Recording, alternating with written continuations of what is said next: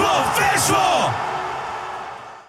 Środa, godzina 18, stacja Poznań, jak co tydzień na antenie weszło FM. Damian Smyk, kłaniam się.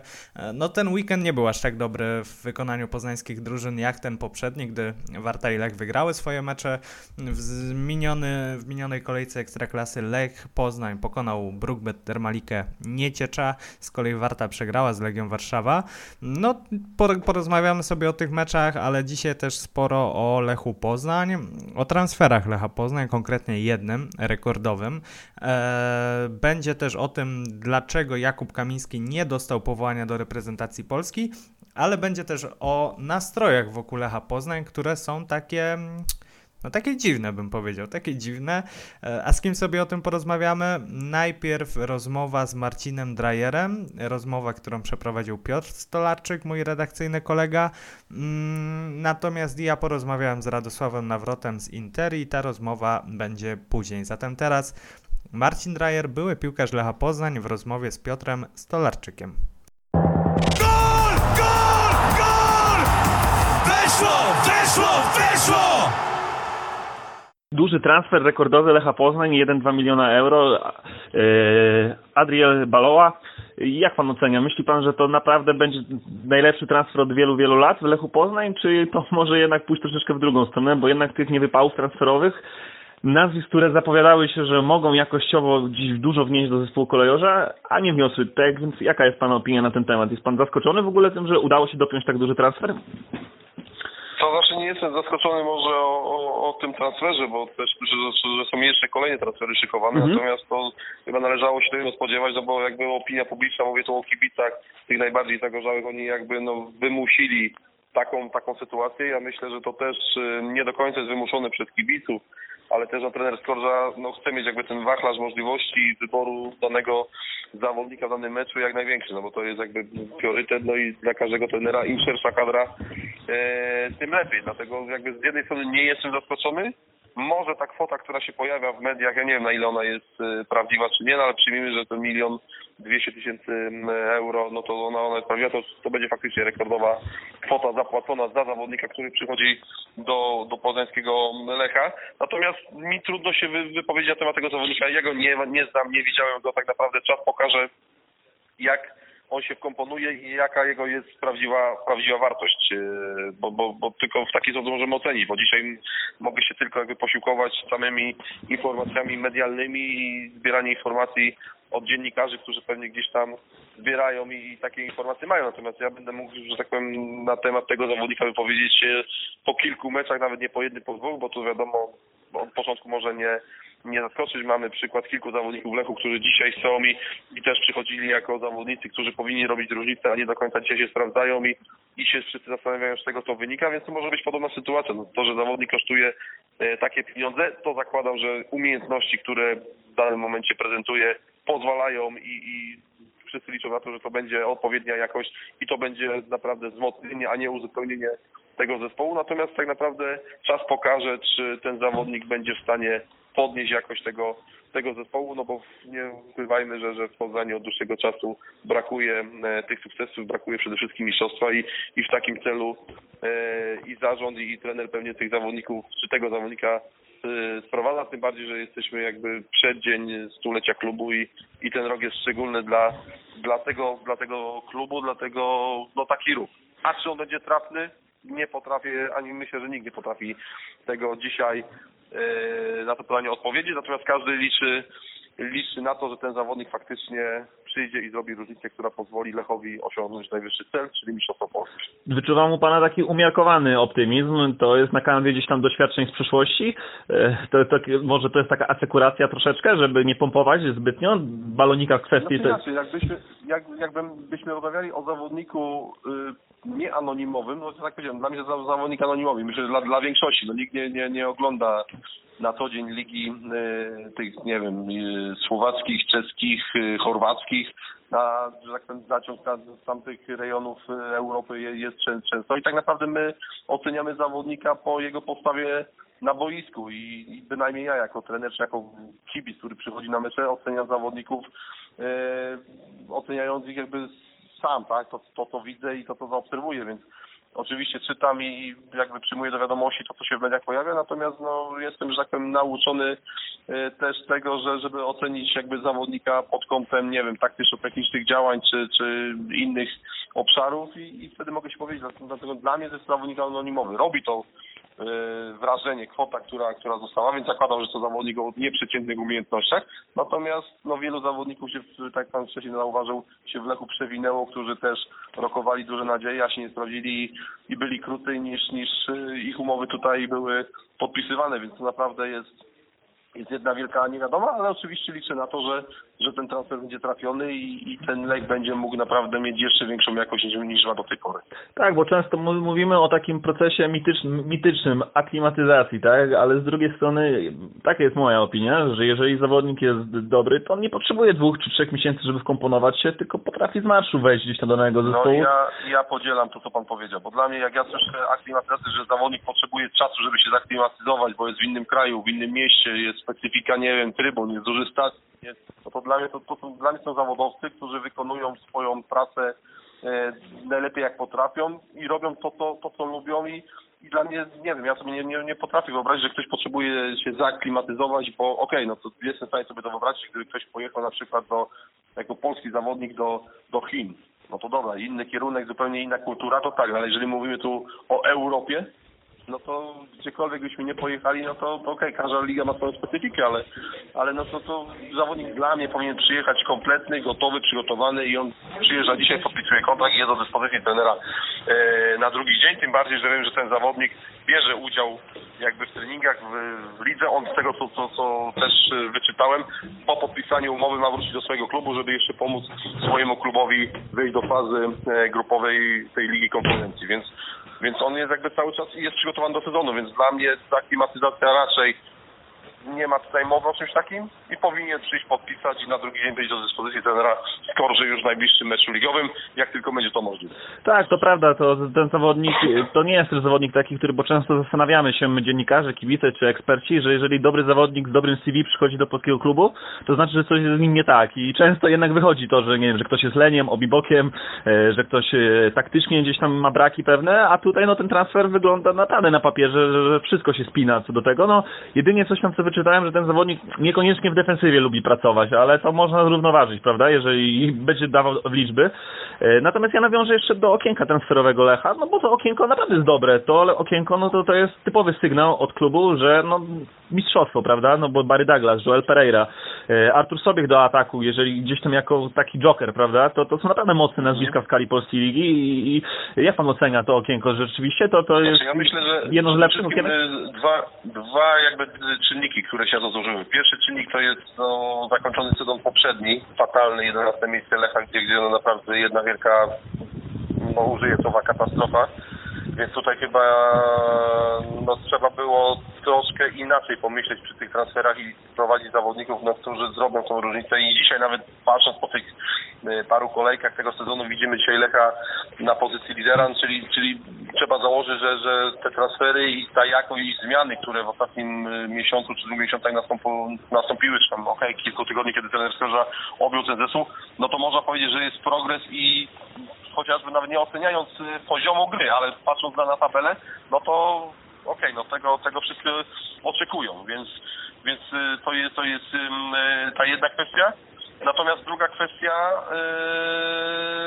kurczę, miałem wątek i mi, mi uciekło, więc, więc za chwilę sobie pewnie, pewnie przypomnę, ale, ale faktycznie transfery, które, które są zrobione, no to, to są transfery, które dzisiaj e, powiedzmy można odbierać na plus. Aha, no i to, to, to stulecie klubu, to, to już wiem, to stulecie klubu, które jakby wymusza też na, na pewnych działaniach, też no głośno jest o tym konflikcie między działaczami, a, a tą najbardziej zagorzałą grupą kibiców, gdzie oni jakby wymuszają e, znaczy może nie wymuszają, ale domagają się tych transferów, oni domagają się, żeby ten Lech był silnym zespołem, żeby to był zespół, który co roku będzie walczył o mistrzostwo, no, no w Lechu się, że tak powiem, przyjęło, że Lech zdobywa mistrzostwo, potem kolejne 5-6 lat nie ma nic, bo dzisiaj będzie szósty rok, kiedy y, po ostatnie mistrzostwo Polski w 2015 roku. Że Skorża zdobył z tym zespołem, więc, więc to długo się w Poznaniu czeka, natomiast no, Poznań jest przyzwyczajony i wymaga, wymaga tego, żeby Lech co roku to mistrzostwo zdobywał. Dlatego no tutaj nie było innej możliwości po takim sezonie jak, jak poprzedni, już to powiedziałem wcześniej, że to musiało, że tak powiem, em, no, być zrobione w taki sposób, żebyśmy dzisiaj no, obserwowali Lecha grającego na dobrze w piłkę i jeszcze, i jeszcze żeby na tej pozycji lidera, czy, czy w tej górnej części tabeli był jak najdłużej. Yy, tak, ale to teraz zobaczy pan, jakie, jak to szybko mogą nastroje się zmienić, bo jeszcze miesiąc temu, niecały miesiąc temu, remis z Radomiakiem na inaugurację po takiej, no, przeciętnej grze, mocno przeciętnej grze, to trzeba powiedzieć wprost, mimo że Lech gdzieś tam był stroną przeważającą w tym meczu, no ale na tle Beniaminka nie pokazał niczego nadzwyczajnego i jeszcze wcześniej była ta sytuacja z Damianem Kądziorem, gdzie na pion sportowy Lecha bardzo dużo gdzieś tam y, negatywnych słów po- poleciało w stronę, że nie udało się Damiana Kądziora y, zakontraktować. Zmienia, nagle mija kilka tygodni, dwa, trzy i wszystko to się zmienia, tak? Bo okazuje się, że te transfery są różnica, różnica, e, różnica między kibicami, którzy przychodzą i żyją jakby te wszystkim, ale patrzą z perspektywy wyniku i tabeli, to oni nie pamiętają. Dzisiaj, proszę mi wierzyć, nikt nie pamięta albo nie będzie wracał do meczu z Radomiakiem, tylko otworzy sobie tabelę, zobaczy Lecha na pierwszym miejscu i jemu to wystarczy. Pan troszeczkę inaczej to odbiera, ja to samo inaczej odbieram, bo ja dzisiaj też mogę powiedzieć, że okej, Lech dzisiaj jest na pierwszym miejscu, ale jak zobaczymy z kim on grał te mecze, z takimi drużynami, gdzie one dzisiaj są w tabeli, no to tak naprawdę przed tą ostatnią kolejką, która się odbyła, no to, to Lech wygrywał z zespołami pozycji 17, 16, 15, czyli zespołami, które nie wystartowały najlepiej, oprócz Radomiaka, które e, zdobył 4 punkty w dwóch meczach, bo z Lechem i z Legią, okay? natomiast grali z Górnikiem, grali z Krakowią i z Niecieczą, czyli zespołami z e, dołu tabeli. I to też troszkę może zamazywać, tak? Bo, bo no, grały z zespołami, które no, nie wystartowały najlepiej i, i te mecze wyglądały w, jakby w ich w ich takim wydaniu nie najlepiej. No i teraz y, trzeba będzie poczekać i zobaczyć właśnie na mecze z Rakowem, z Pogonią, z Legią Warszawa, ze Śląskiem Wrocław, z Lechią Gdańsk najbliższy już w niedzielę i to tak naprawdę zobaczymy prawdziwe oblicze, bo Lech gra fajnie, gra skutecznie, Natomiast no, też trzeba popatrzeć jakby pod kątem, ja tutaj nie, nie neguję w żaden sposób y, postawy i zwycięstwa, bo Lech jak najbardziej zasłużył sobie na zwycięstwo, tylko też patrzę o skalę, skalę trudności, no więc, ta, ta skala trudności naprawdę nie większa, no chociażby najbliższy przeciwnik Lecha, Lechia Gdańsk, która e, też chyba jeszcze nie przegrała w tym sezonie i jest, jest wysoko, więc też będziemy mieli taką prawdziwą i rzetelną jakby odpowiedź, w jakim miejscu jest Lech, więc, więc tak to, tak ja do tego podchodzę jako, jako kibic, ale jednocześnie też jako osoba, która no gdzieś tam kiedyś w tej piłce jako zawodnik no była, dzisiaj z perspektywy trenera, który siedzi na trybunach troszkę inaczej obserwuje mecze, nie tylko przychodzę po to, żeby obejrzeć mecz, ale też patrzę pod kątem właśnie taktyczno-technicznych działań, zachowań, czy pewnych takich rzeczy czysto piłkarskich. No i tak, tak, tak to odbieram jakby z, z mojej perspektywy. To ja zadam takie pytanie, no bo często mówi się, że nowy rząd powinno się oceniać dopiero po studniach e, władzy, nowy, tak? E, trener Skorza już będzie ko- około 100 dni, albo nawet już ponad 100 dni, trenerem Lecha znowu, ponownie, druga tutaj, drugi raz od kiedy objął stery nad zespołem kolejorza. I jak oceni pan, że rzeczywiście ten zespół progresuje, że widać poprawę w stosunku do tego, czy, czy to trudno na razie, tak jak pan powiedział, że nie było po prostu, ponieważ nie było żadnego poważnego testu, który by zweryfikował to, czy ten zespół rzeczywiście uczynił progres? To progres, progres uczynił, no, nawet wygrywając, bo to, to też trzeba znowu patrzeć, tak, można grać ze słabszym zespołem, ale też sztuką jest, jest wygrać. Można grać słabo, tak, w danym momencie, ale też mecz wygrać. To też jakby cechuje dobry zespół, czy złej, czy tam nie najlepszej dyspozycji dnia, ten zespół też potrafi przechylić szale na swoją korzyść. No i dzisiaj z perspektywy tych czterech kolei, które się odbyły, ja progres widzę. Widzę, Lech stwarza sytuację, Lech ma pomysł na grę, okej, gdzieś tam jeszcze widzę pewne deficyty jakby w, w tych zachowaniach w defensywie. Chciałbym, żeby Lech mimo wszystko grał bardziej skutecznie w defensywie i tych bramek tracił jak najmniej. Natomiast no, jest skuteczny też w ofensywie i stwarza sobie sytuację, bo, bo nawet y, w pierwszym meczu z Radomiakiem, gdzie, gdzie ten wynik był bezbramkowy, będąc za tym meczem, to pierwsza połowa mieli naprawdę y, okazję kilka okazji to świetnych do, do, do mm, strzelenia bramki i zakładam, że gdyby jedna z tych akcji powiodła się z strzeleniem bramki, byłoby łatwiej, Lech by to wygrał. Natomiast no, zabrakło przede wszystkim tej skuteczności, zwłaszcza w pierwszych 45 minutach. Natomiast każdym meczem ten Le- Lech jest rozbujany, on też już dzisiaj pokazuje, że z nim trzeba się liczyć, że to jest zespół, którego nie można lekceważyć, to już mają jakby ten sezon poprzedni mm, za sobą i nikt już tego nie chce o tym ani rozpamiętywać, ani, ani ten temat rozmawiać, więc dzisiaj wydaje się, że Lech jest na dobrej ścieżce, że idzie dobrymi torami i, i chciałbym, żeby to było teraz jakby przełożenie przez kolejne mecze i tymi mocniejszymi zespołami, którym przyjdzie im tutaj rywalizować i będzie to potwierdzenie. A te transfery, które, które dzisiaj są dokonywane, czy być może jeszcze jeden czy dwie dwie, e, dwóch zawodników e, w tym okienku transferowym e, być może się w Lechu pojawi, no to tak powiedziałem, to nie będzie uzupełnienie, tylko to będzie do, taka wartość dodana do, do tego zespołu, który jest, bo patrząc po, po zawodnikach, po nazwiskach, jest potencjał w tym, w, tym, w, tym, w tym zespole, tylko kwestia poukładania. I wydaje się, że trener Skorża ma swój pomysł na to i, i powoli, ale powoli to, to realizuje i, i można liczyć na to. I ja na to liczę, że, że z każdym tygodniem, z każdym meczem e, ten lek będzie coraz bardziej rozbujany i będzie jeszcze mocniejszy. Wspomniał Pan, że to jeszcze defensywnie nie do końca fajnie wygląda, że tu są jeszcze pewne pole do popisu jeżeli chodzi o poprawę. E, I ja zmierzam do tego, czy nie obawia się Pan w pewnym momencie, że ten zespół będzie źle zbilansowany, że będzie za duża siła ofensywna, a w defensywie dalej będą braki, bo jeżeli mówimy dalej o potencjalnych gdzieś tam plotkach transferowych, o transferach, to są zawodnicy gdzieś na pozycję ofensywną, a e, no jednak Lech ma problem gdzieś w obronie i ta pozycja bramkarza również nie jest moim zdaniem gdzieś tam aż tak mocno obsadzona, choć z drugiej strony wiemy, że, że za dobrego bramka, wyciągnąć dobrego bramkarza jest to sztuka w dzisiejszych czasach, tak? Ponieważ no to, to jest pozycja deficytowa i no, trzeba po prostu po każdą część gotówki przeznaczyć na bramkarza, ewentualnie dobrze się strzelić, tak? Na przykład tak jak Pogoń z Dante Szpicą, to po prostu przy, no, Mhm. przypadek można powiedzieć, tak? Że, że, że, że Jasne, się... dlatego, dlatego tutaj jeżeli mówimy o bloku defensywnym i, i pozycji bramkarza, to moje, moje zdanie na ten temat jest takie, że trener Skorża będzie chciał mieć sztywną, żelazną taką czwórkę obrońców, tak? Ma z czego wybierać, bo ilościowo, jeżeli popatrzymy na, na, na, na zawodników, którzy w tym bloku defensywnym mogą zagrać, to jest ich sporo.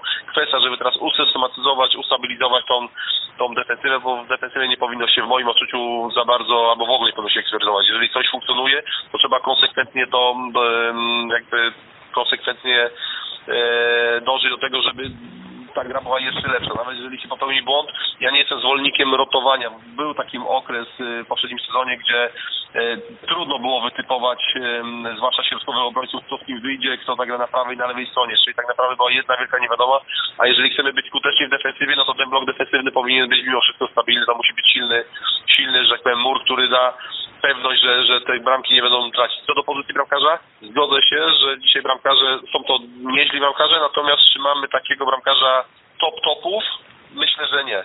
To, co też daje tak do myślenia i tak chyba mm, coraz więcej ludzi się zastanawia, że taka duża firma jak Lech Poznań, mając y, najlepszą akademię w Polsce, bo tak to o tym się mówi, nie potrafią jakby mm, przygotować swojego zawodnika wychowanka, który od podstaw był szkolony i będzie dzisiaj pukał, będzie tym zawodnikiem nawet dzisiaj numer dwa i będzie dostawał szansę, żeby strzelam w przyszłości za rok, za dwa, za trzy być podstawowym bramkarzem. No nie trzeba sięgać w moim odczuciu do, mm, do bramkarzy z innych lig wyższych, płacić jakieś potężne pieniądze, kiedy możemy to zrobić w Lechu, no bo wiemy jak się pracuje, wiemy e, jak ta młodzież wygląda, jak oni są wprowadzani do zespołu i faktycznie ta młodzież, która jest wprowadzana do gry, do, do, do pola się sprawdza. Natomiast ostatnim chyba wychowankiem, chyba nawet też nie wychowanek, no bo Krzysiu Kotorowski nie jest wychowankiem poznańskiej Olecha, tylko poznańskiej Olimpii, ale no załóżmy, że był w tym Lechu od bardzo dawna i, i tym wychowankiem możemy go, możemy go nazwać. Natomiast ja sobie nie przypominam, Michał Kokoszalnek to jest y, zawodnik, z którym miałem okazję przegrać piłkę, który też gdzieś tam przy Lechu był,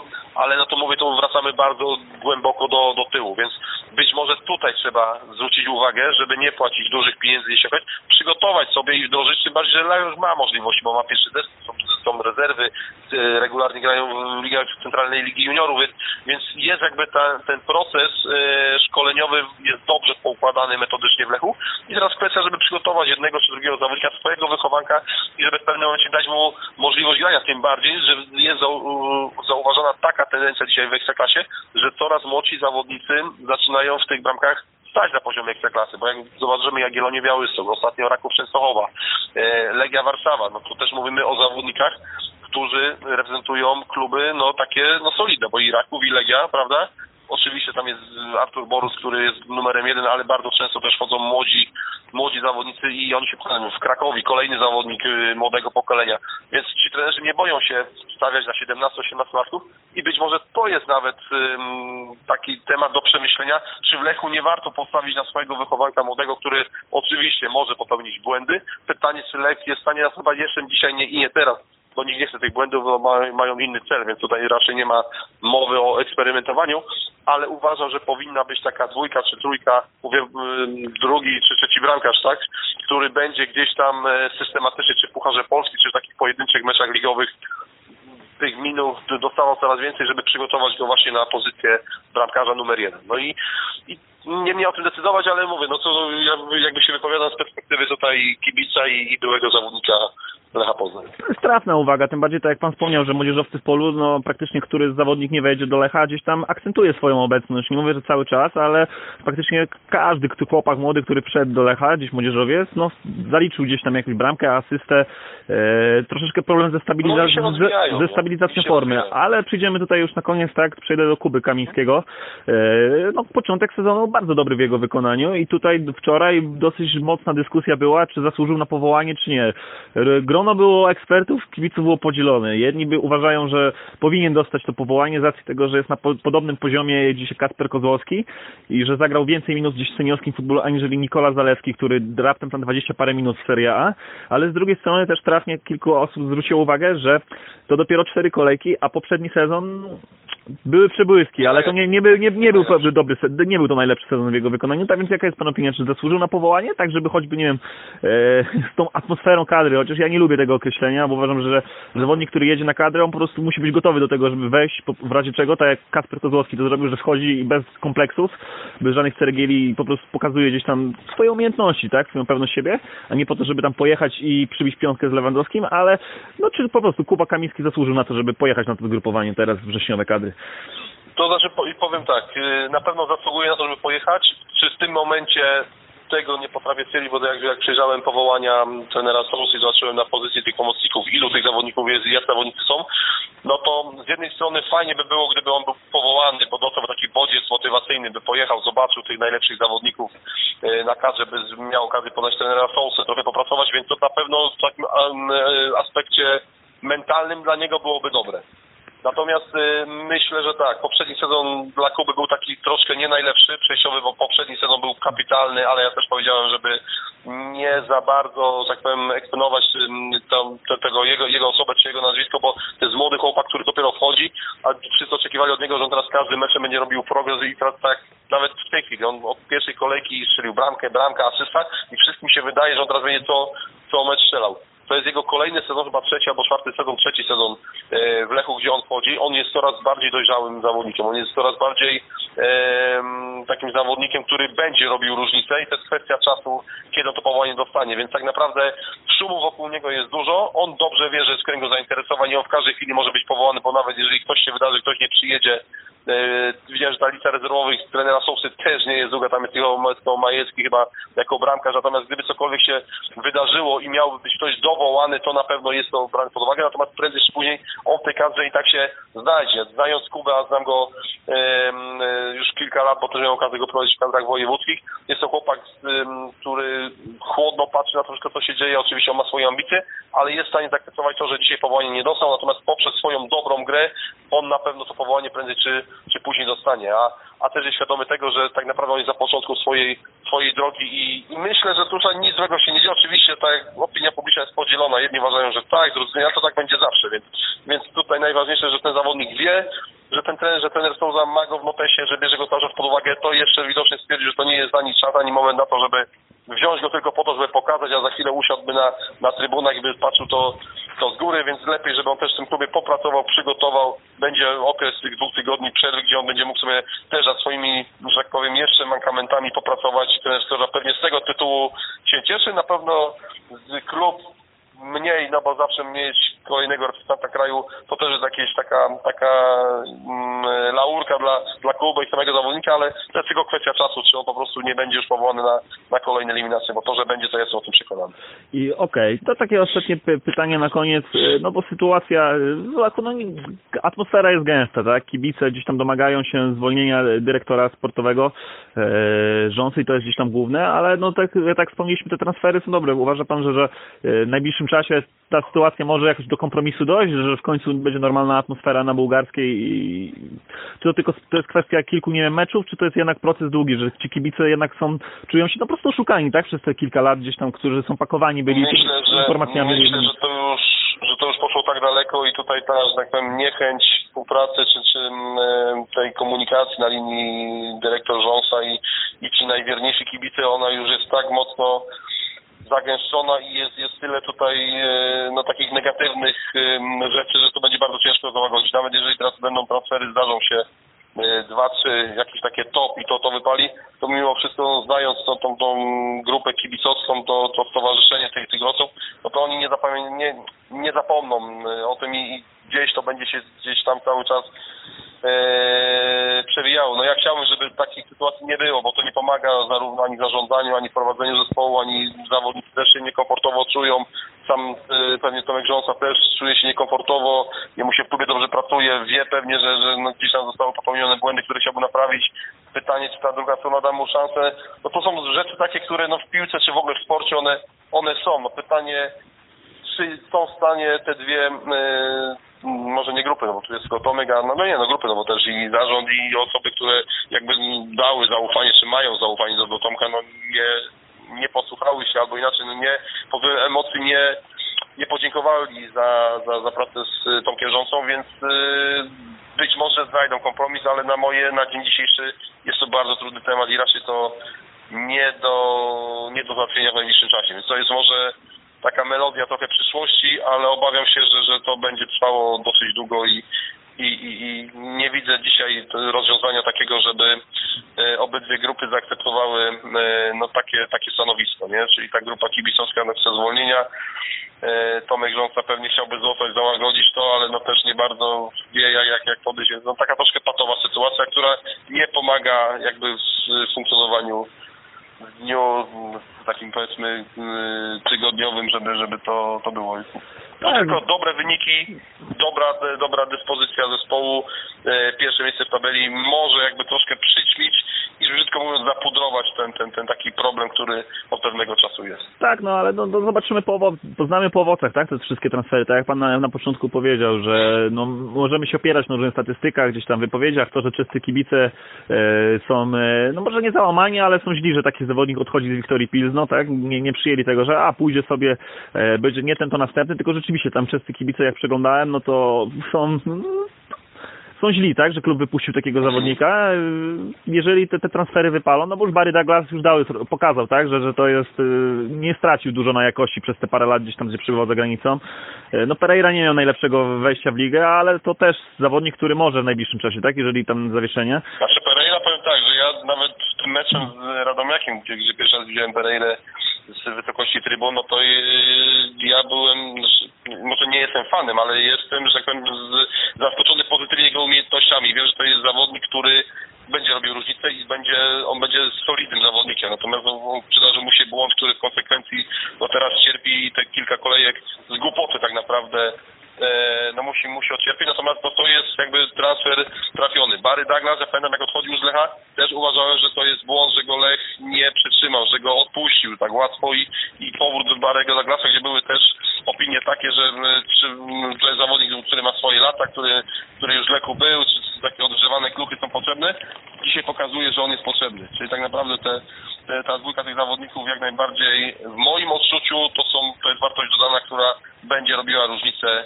zwłaszcza w tych bocznych sektorach boiska, tam gdzie będą oni przebywać, no zarówno wiecie, z prawej strony obrony ci zawodnicy będą się posługiwać. Więc tutaj myślę, że ta dwójka będzie moim takim na dzień dzisiejszy oczywiście, mhm. będą, będą trafnymi e, transferami i to będzie to będzie naprawdę wzmocnienie tego zespołu.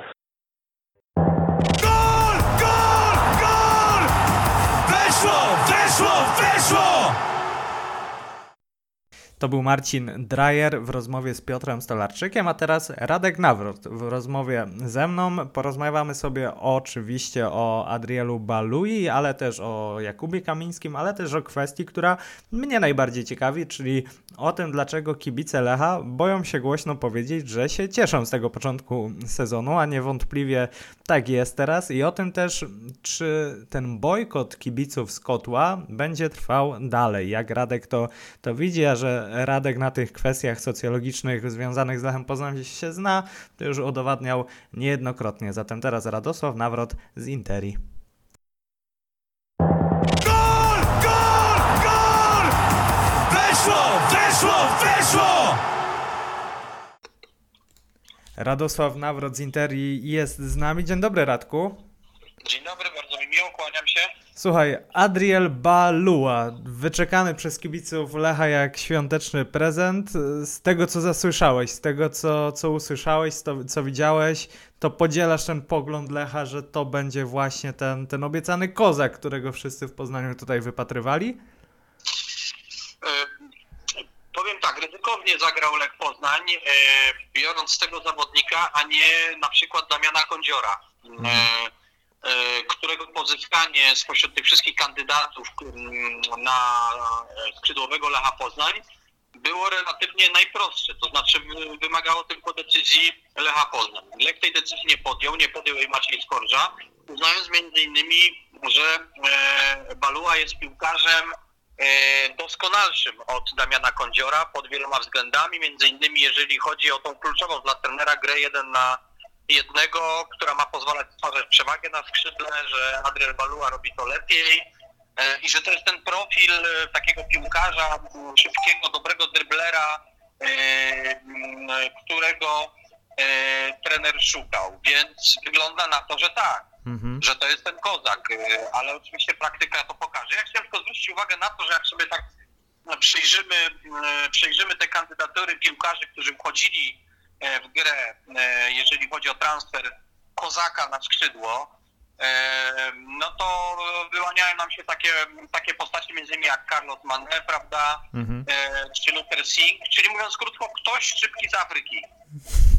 E, I widać, że Lech ewidentnie szedł po takim właśnie śladzie, po takim tropie. E, Mocno zwrócił się w stronę Afryki, którą e, ostatnimi laty bardzo zaniedbał od czasów e, sferów, e, nie wiem, Arno Dżuma czy Muhammada Keity, choć ja wiem, że Keita był Norwegiem, ale jednak z gambijskim paszportem, Mhm. e, tę Afrykę odpuścił. I teraz do tego wrócił za sprawą trenera Skorży, takiego piłkarza szukał, co trochę nam tłumaczy, dlaczego nie trafił tu Damian Kądzior, prawda? Mhm. A z, no bo z tych przekazów wynika, że Lech w końcu złamał te granice miliona euro. Padł jakby ten, ten szklany sufit. I, I pytanie do ciebie, czy to będzie taka szersza tendencja, czy po prostu no to będzie taki jednorazowy strzał po to, żeby spełnić te obietnice o, o grubszym wejściu w okienko, o tym, że to jest sezon stulecia i tu trzeba zainwestować grubiej. Innymi słowy, czy, czy myślisz, że skoro już ta granica miliona euro padła, to czy ona będzie teraz padać tak no w miarę regularnie, czy to po prostu będzie trochę tak jak z tym transferem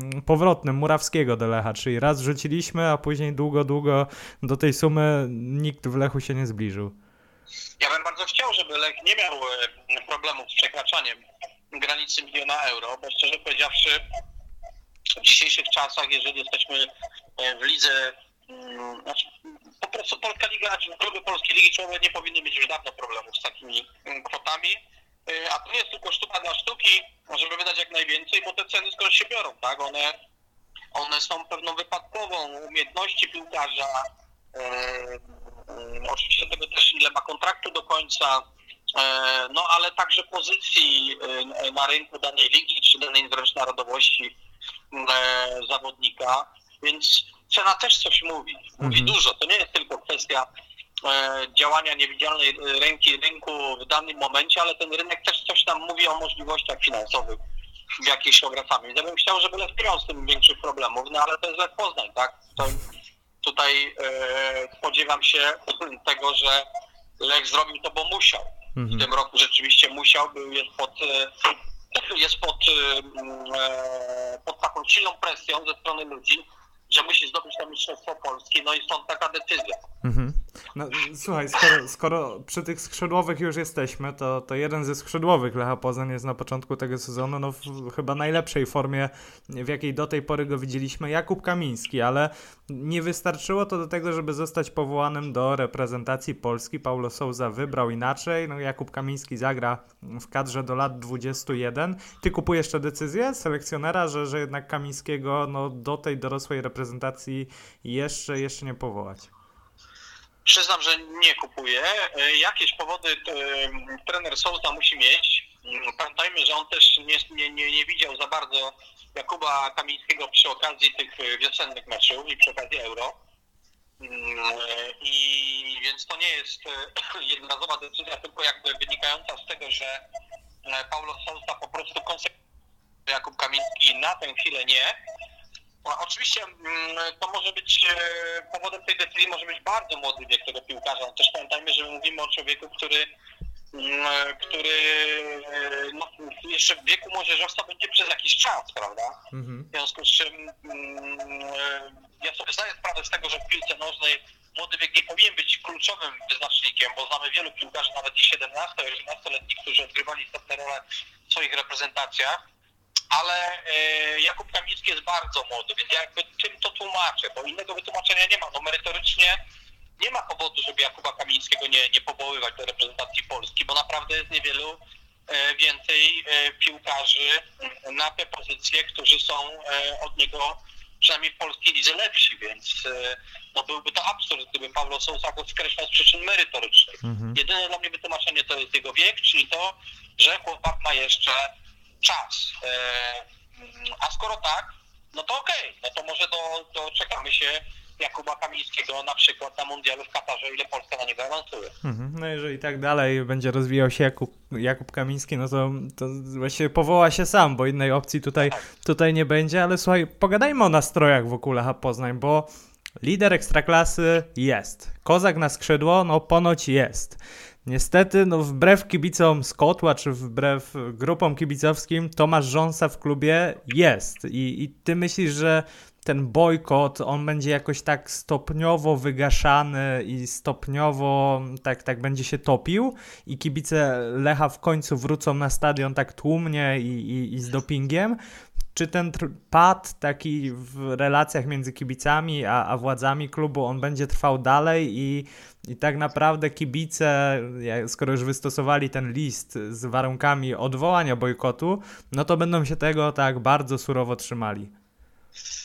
To jest tak, że mm, e, ten bojkot kibiców, o którym my mówimy, mm, czy też grup kibicowskich związanych głównie z, z kotłem, mm, ja rozumiem, czym on jest podyktowany, tak? Bo on jest e, też wyrazem pewnego bólu, rozpaczy, niezgody na to, jak Lech się prezentuje, e, czymś w rodzaju takiego domagania się poprawy e, natychmiastowej. E, więc jakby merytoryczne uzasadnienie absolutnie, absolutnie jest, tylko zastanawiam się właśnie w zasadzie, czego chcą, co chcą osiągnąć te grupy kibicowskie, no bo Tomasz Rząsa odwołany nie będzie, mhm. w związku z czym, no nie wiem, czy chcą nie przychodzić do końca E, trwania kadencji Tomasza Rząsy w Lechu to może być bardzo, bardzo wiele lat. Z drugiej strony kolejny postulat pod tytułem zróbcie do diabła te transfery e, w zasadzie w 80% został spełniony, no bo brakuje nam lewego obrońcy i ewentualnie tego wypożyczonego napastnika w miejsce Arona Johanssona na zasadzie emergency, mhm. Mm, więc tutaj zostało to, to, to spełnione, więc jakby też nie ma tutaj merytorycznego uzasadnienia. Mm, dodatkowo e, ewidentnie widać, że ten bojkot kibiców e, raczej został zbojkotowany, bo pięciocyfrowa frekwencja na meczach Lecha no nie świadczy raczej o tym, że znalazł jakiś wielki posłuch. Mhm. E, jakby mm, mówiąc krótko, e, mm, nie widzę, e, by ten, by ten bojkot miał szansę powodzenia. To znaczy, to jest tak, że jakby, jakby nie podważam jego zasadności, podkreślę, bo on jest zasadny. Są powody, żeby się na obrazić za to, co on wyprawiał w ostatnich czasach. Mm, ale jednocześnie widzę, że jakieś próby reformowania Lecha trwają. Mhm. No bo to, to nie jest też tak, że nagle kibice, nagle kibice powiedzą, a dobra, to w sumie jakoś to się klei, to wrócimy teraz na trybunę, bo to by było też trochę no trochę ośmieszające ich postulaty, tak? To domagasz się czegoś, po czym mówisz, dobra, no w sumie jakoś to spełniliście, to my wrócimy. No też trochę mm, kibice ci z kotła, mam wrażenie, że stoją przed takim dylematem, czy się ugiąć i wrócić, skoro wyniki są dobre, czy jednak być konsekwentnym, ale tak do oporu, do cna. No to jest y, kwestia tego, że, że jeżeli ogłaszasz taki strajk, jak ogłosili to kibice z kotła, mm, w sposób bardzo kategoryczny to ogłaszasz, E, no to też palić za sobą mosty, tak? No bo mhm. potem jakby wycofanie się z tego to jest robienie co z gęby cholery. No tak, I tak. my obracamy się w tej chwili w świecie pewnych domniemań cały czas, bo my nie wiemy jak będą się prezentowali w zasadzie wszyscy ci piłkarze, mm, którzy zostali sprowadzeni, bo zagrali bardzo niewiele.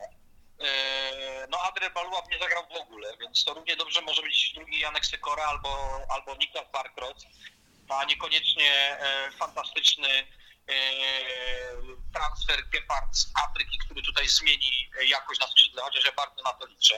Mhm. E, Lech rozegrał raptem cztery mecze, z, który, z, z, których, tam, z których to meczach żaden rywal nie był, nie był strzałki. No więc jakby w tej chwili wytaczanie takich, czy formułowanie takich tez, że udało się Lecha zmienić jest przedwczesne. Natomiast widać, że coś tam się dzieje. Mhm. Coś tam się dzieje w tym Lechu, że oni jakby próbują coś zmienić, przynajmniej dają sobie szansę taką, żeby coś tam w tej materii zmienić. Natomiast jeżeli chodzi o ten bojkot, moim zdaniem on nie ma żadnych szans powodzenia, także ze względu na Adriela Balduę.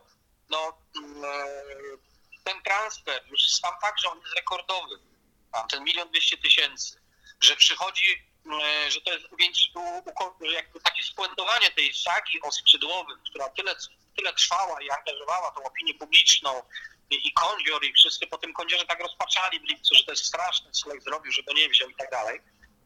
I teraz mamy puentę, przychodzi gracz egzotyczny, afrykański. E, przypomnę, że w Poznaniu się zawsze piłkarzy afrykańskich lubiło. Mhm. Od czasów Derby Mankinki, Gifta Muzadziego i Sektu Gramy oni byli, e, elektryzowali publiczność po prostu.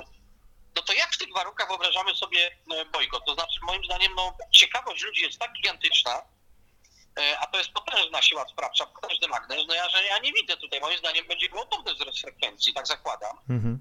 a nie spadek. Żeby zobaczyć, jak te kozaki lechowe zagrają. Jak zagra Adrian, Adriel e, Balua czy, czy inni. No ja nie wiem, czy Balua będzie gotowy od razu na ten mecz, raczej to jest mało prawdopodobne. Mm, ale mimo wszystko Lech zaciekawił ludzi o, w ten mhm. sposób. A nie masz wrażenia, że ci ludzie też boją się trochę uwierzyć, bo ja tak, takie mam wrażenie, jak, takie wrażenie odnoszę, gdy rozmawiam z kibicami, ze znajomymi, że to podekscytowanie tym początkiem sezonu wciąż jest hamowane przez wszystkie demony przyszłości. Jakby ludzie bali się uwierzyć, że to może być ten sezon, jakby bali się nabrać wiary, która później, no, znając Lecha Poznań od wielu, wielu lat, no wiemy, że ona, że to rozczarowanie może być jeszcze potężniejsze i, i ty też odbierasz to tak, że, że kibice, nie mówię ter, teraz o tych ty, tak bojkotujących y, przychodzenie na mecze, ale kibiców tak szerzej, szerzej ujmowanych, że oni po prostu boją się póki co uwierzyć temu Lechowi. Tak, jest coś, jest coś w tym. Yy, no tak działa trauma po prostu.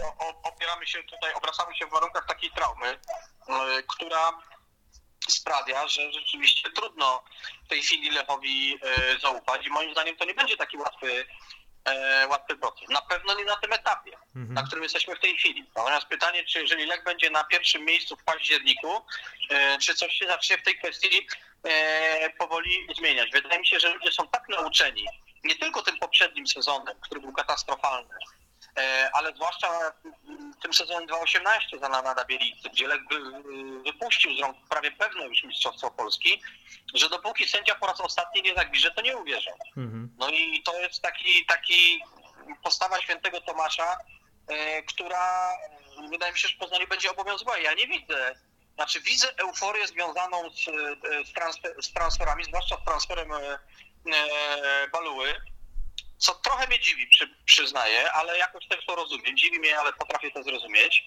E, ale nie widzę e, wielkiej euforii związanej z tym, że, że idziemy na majstra i będzie mistrzem i tak dalej. Mhm. Pod tym względem tutaj się niewiele zmieniło i ten balonik nie jest napompowany. Natomiast pragnę zwrócić uwagę na jedną rzecz. Lech Poznań przyjął taką strategię, E, pod tytułem e, Nie będziemy się wypowiadali publicznie. Mówię tutaj o, o władzach, o prezesach e, mm, Lecha Poznań. No tam znamy przyczyny tego, tak? Lech mhm. uważa, że to nie ma sensu, że w zasadzie co powie, to i tak zostanie wykorzystane przeciwko nim, że to się mija z celem.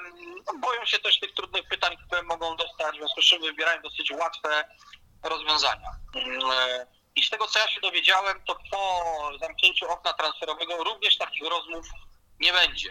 Mhm. E, więc e, to wszystko razem sprawia, że w zasadzie e, takich komunikatów wychodzących z zarządu nie mamy zbyt wiele. Przemawia do ludzi za pomocą trenera Macieja Skorży na tych spotkaniach z dziennikarzami, które mamy co tydzień z nim i przemawia za pomocą transferów. Mhm. Czyli jakby to okienko transferowe, które wydaje mi się, że większość ludzi w tej chwili ocenia pozytywnie, a jeżeli przyjdzie lewy obrońca na poziomie, to na pewno oceni je pozytywnie, to jest mówiąc inaczej, krótko, y, niewypowiedziane hasło idziemy na majstra, którego Lech unika po prostu jak diabeł święconej wody i ono nie zostało wy, wyartykułowane przez żadnego z prezesów, ale te ruchy świadczą o tym, że Lech y, wie, jest świadom, że musi to mistrzostwo zdobyć, chce je zdobyć i nie unika tego wyzwania. Mhm. Natomiast czy mu sprosta, to, to już jest inne pytanie, bo w zasadzie można powiedzieć, że 1 września do, dojdzie do sytuacji, w której prezes Klimczak i prezes Rutkowski, czyli dyrektor Tomasz Rząca e, uniosą rączki i powiedzą to tyle z naszej strony, reszta w rękach Macieja Skorsz. Wiesz co, ta sytuacja, w której kibice Lecha boją się temu Lechowi tak głośno kibicować i tak głośno powiedzieć, że wierzymy, to przypomina mi tę historię fanów Gry o Tron, gdy oni w późniejszych sezonach tego serialu już bali się któregoś z bohaterów polubić, bo wiedzieli, że zaraz kogoś tam ukatrupią i, i tak mi to, to wszystko przypomina.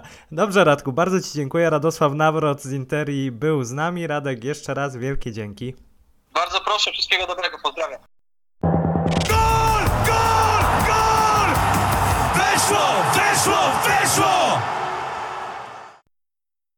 I to na tyle w dzisiejszej stacji Poznań. Ja nazywam się Damian Smyk. No i słyszymy się za tydzień, chyba że, że nie usłyszymy się za tydzień, bo zdaje się mamy jakiś wyjazd integracyjny z Weszło, więc może stacji za tydzień nie być. Zobaczymy jak to wszystko się poskłada. Kłaniam się. Stacja Poznań, Damian Smyk. Do usłyszenia. Weszło FM. Najlepsze radio sportowe.